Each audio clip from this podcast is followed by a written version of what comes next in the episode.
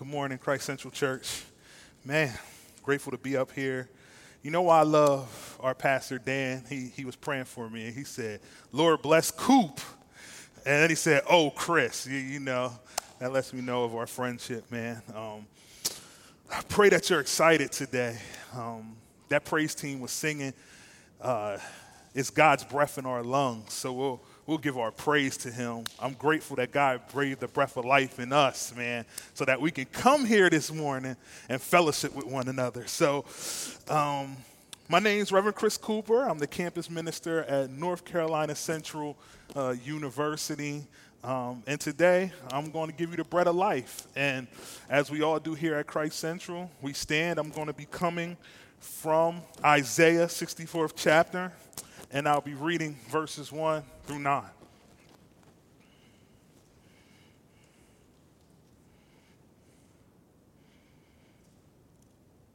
And it reads, Oh, that you would rend the heavens and come down, that the mountain might quake at your presence.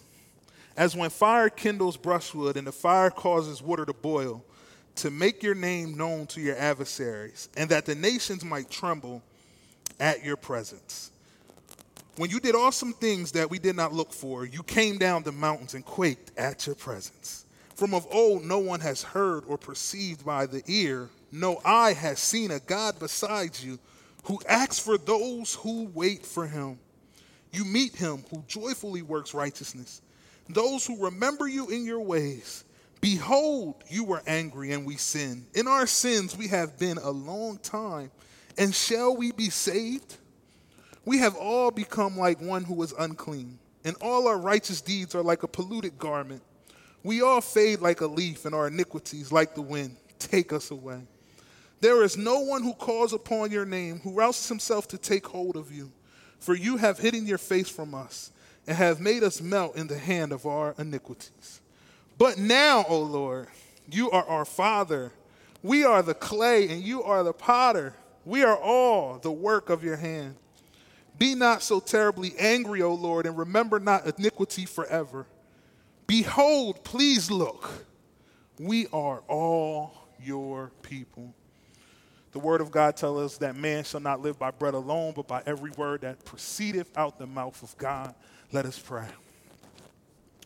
Father God, just thankful for all you have done, for keeping us throughout the night, for allowing us to come and fellowship with you today. Holy Spirit, Holy Spirit, do the work you are designed to do. Lead us and guide us into all truth. Bring into remembrance those scriptures when we seem to be low. Holy Spirit, soften the hearts of men so that the word of God may be firmly rooted in our hearts, so that we may be a tree producing fruit for your glory and not our own glory. Father God, put Chris Cooper behind the cross and let your glory show forth. We love you. We need you. In Jesus' name I pray. Amen. Amen. As we look upon Isaiah 64th chapter in the beginning, we have to come to an understanding that within this context, God's covenant people is dealing with a catastrophe. They're dealing with a hard situation. At this very moment, God's people are under subjection to the Assyrians.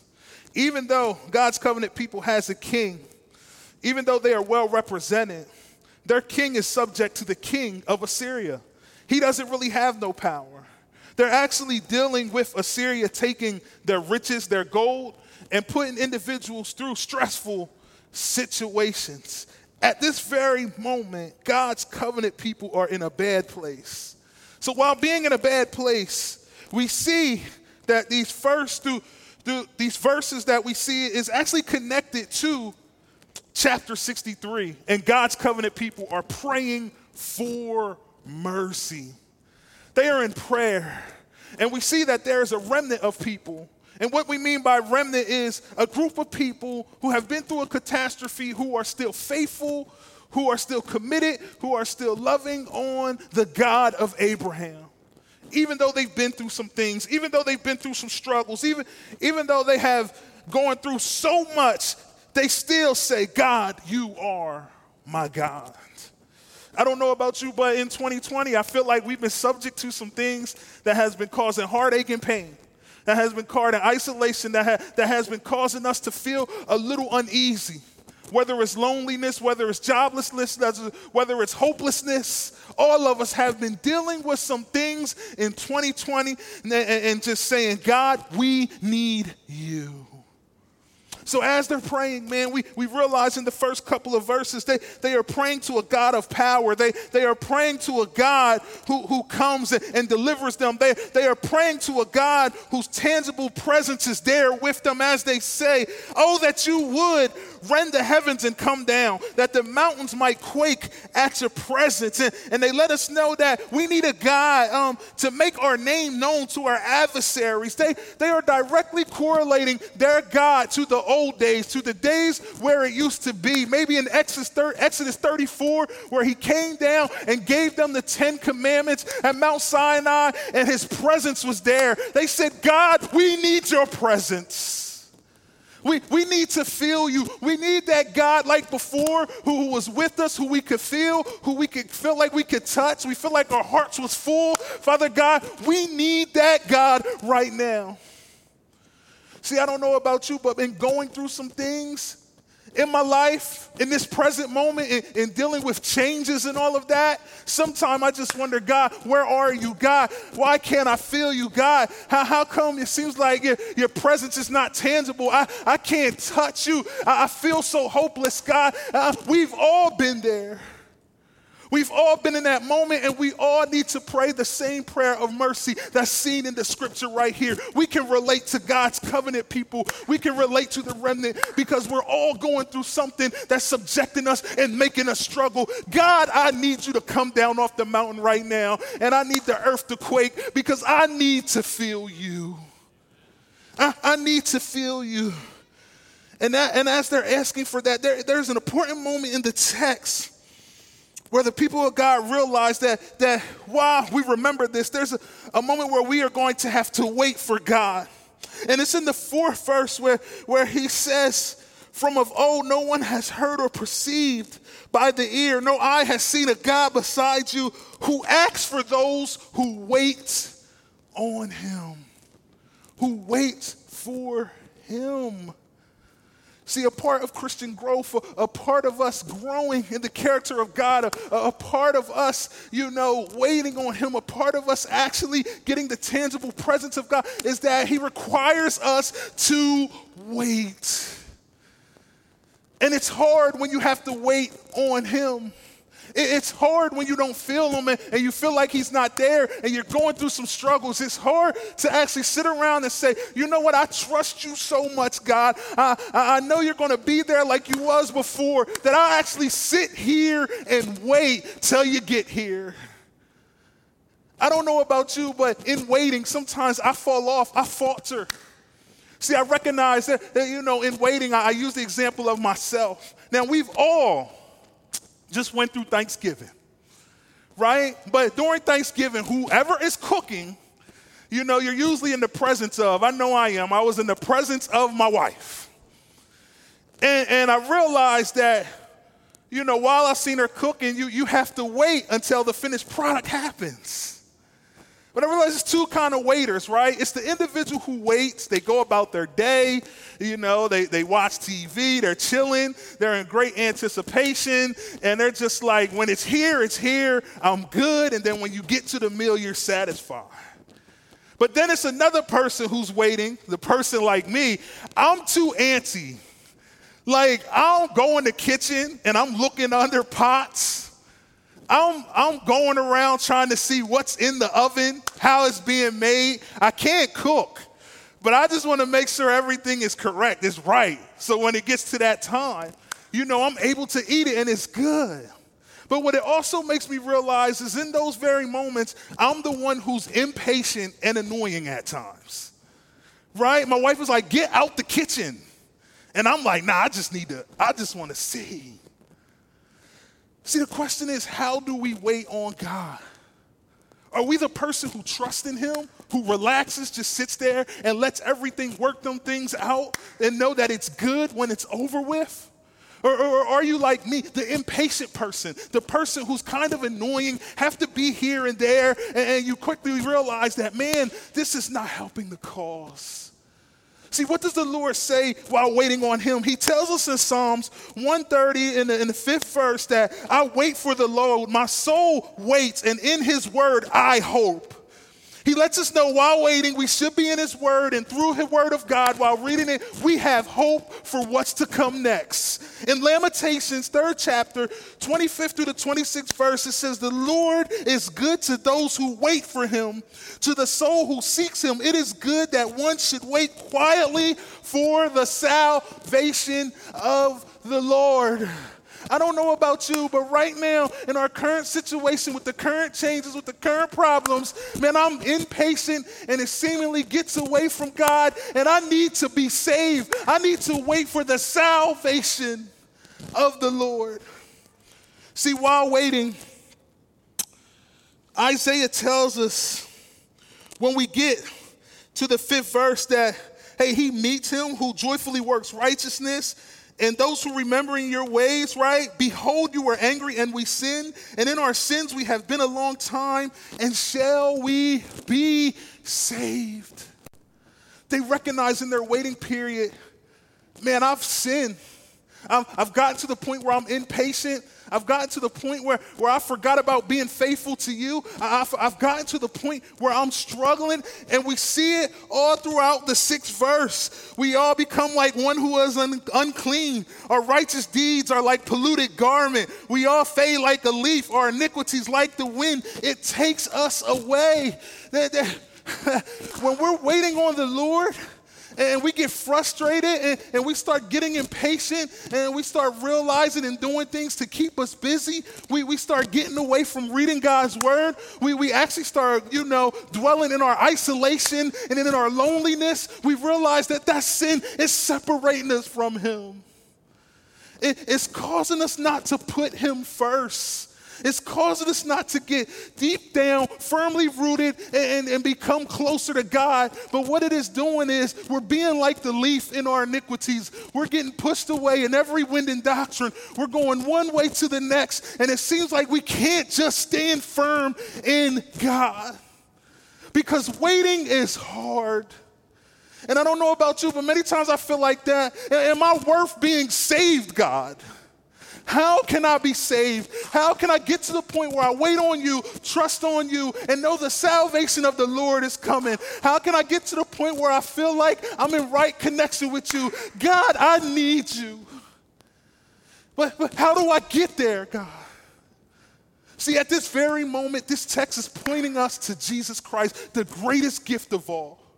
See, what I love about God the Father is He knew, just like the covenant people, just like the remnant people there who wanted the God of old age, the God, the one who showed up, wanted His tangible presence, that there will become a time where they would have to wait and they wouldn't feel Him. They would get impatient. They, they would dwell in their loneliness. They, they would separate from Him. And then He brought His Son, the greatest gift of all, in Jesus Christ to bring hope.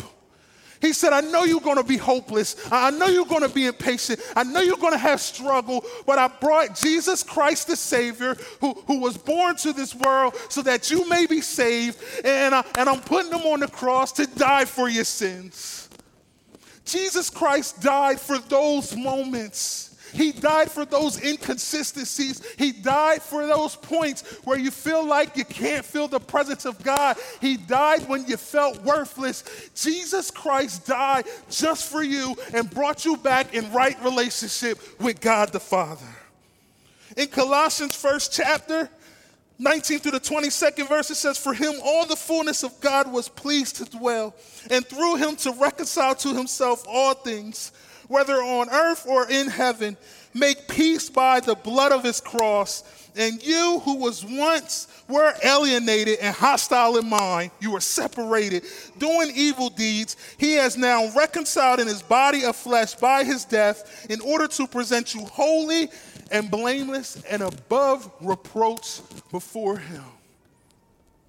He knew that no matter what good deeds you did, no matter how much you thought you could hold out, while waiting on Him. No, no matter how much you faltered, no matter how much you struggled, He knew you needed Jesus Christ to be put back in right relationship, cleansed by the blood of the Lamb, so that you could rest easy and in assurance to knowing that you still have connection with God the Father, whether in the moments when He shows up to the mountaintop and, and you see the cloud and it's like, God, I feel you, or whether in the moments where you in your silence and you like, God, I can't feel you. Guess what? You have a son named Jesus who's there. If you rest in him, you can know and be assured that God is right there with you. That he is right there with you in that very moment. So now we know we can read verses 7 through 8 with such encouragement with such great joy because it says, But now, O Lord, you are our Father. We are the clay, and you are our potter. We are all the work of your hand. See, because Jesus Christ being our Savior, because He's the one who came and scooped us up, and, and He said, I know you and your righteousness is not enough, but me and my righteousness is. Because He reconciled you back to the Father, we can say, Abba, Father, I'm a part of you, and we can rest in the fact that, hey, we are the clay, that we are just some made up dirt you know, we, we, ain't got it all together, and God, as the potter, and we're just in his hands, and he's working it out, and he's crafting us and molding us into what we need to be in Jesus. And he's saying, I'm making you look like me so that when the day comes, you will be in my presence forever. And guess what? You will look like my son, because be ye holy, for I am holy. Because of my son's righteousness, I recognize you, I got you, and I'm the author author and finisher of the faith. And I'm telling you, the finished product is going to be beautiful. So now we can rest in his hands and know that he has it all together. And then it says, Be not so terribly angry, O Lord, and remember not my iniquity forever. Behold, please look, we are all your people. Oh, what I'm grateful for is that God, He's slow to angry, but His mercy endureth forever. So even if it feels like he's mad at you in this very moment, his mercy endure forever. And we can say, hey, you are my God. And because you are my God, we know that we are your people. We can rest assured that God's grace, God's love, God's mercy, God's peace covers you because of the cross of Christ. So I end with this. I know it's hard. I know you want the God of old. You want the tangible presence. You want the God that's a fire by night and a cloud by day. You want, you want the God that just shows up at the mountaintop and lets your enemies know who he is. You, you want that tangible presence back. God, I need that. But guess what? Many times in life, we, we do need that, but there's periods of waiting. You, you wait on the Lord, and during that time, yes, you're going to struggle. You're going to have faults. You're going to have times where you feel like no matter what you do, you feel like you're not holy enough, like you're not righteous enough. But there is a Savior in Jesus who came for those moments that brought you back in right relationship with God, that all you have to do is confess your faults. He is faithful and just, and He will forgive you of your sins, and then you can rest hallelujah, as the clay in the potter's hands, and he will continue to mold you, he will continue to guide you, he will continue to lead you until that day when you are going and you can say, You are my God, and because of that, we are your people, and we know you love us. Rest in the Father's hands today. Amen. Let us pray. Father God, just, just grateful, man, hopeful, and encouraged, Father God. Encouraged at the fact, Father God, that you understand us, Father God. That in the time of waiting, Father God, in the time of knowing our struggles, our, our past and things, Father God, in the time where it seems like we're walking off the beating path, Father God, you sent your son because you knew we would deal with those things. We're grateful for Jesus because He's brought us peace, He brought us joy, He brought us love, Father God. We're grateful that He put us back in right relationship with you, Father God. And we're grateful at the fact that till this day, He gives us a hope beyond all hope, Father God, when things seem hopeless, Father God. He gives us love beyond all love, Father God. When we see so many hateful things, Father God, we're grateful that we can still call on you and rest assured in knowing that you are making us like your Son, Father God, and, and you love calling us your people. Father God, let us be assured and, and, rest in your peace, Father God. We love you, we need you, and, and we're just so grateful for your mercy. In Jesus' name I pray. Amen.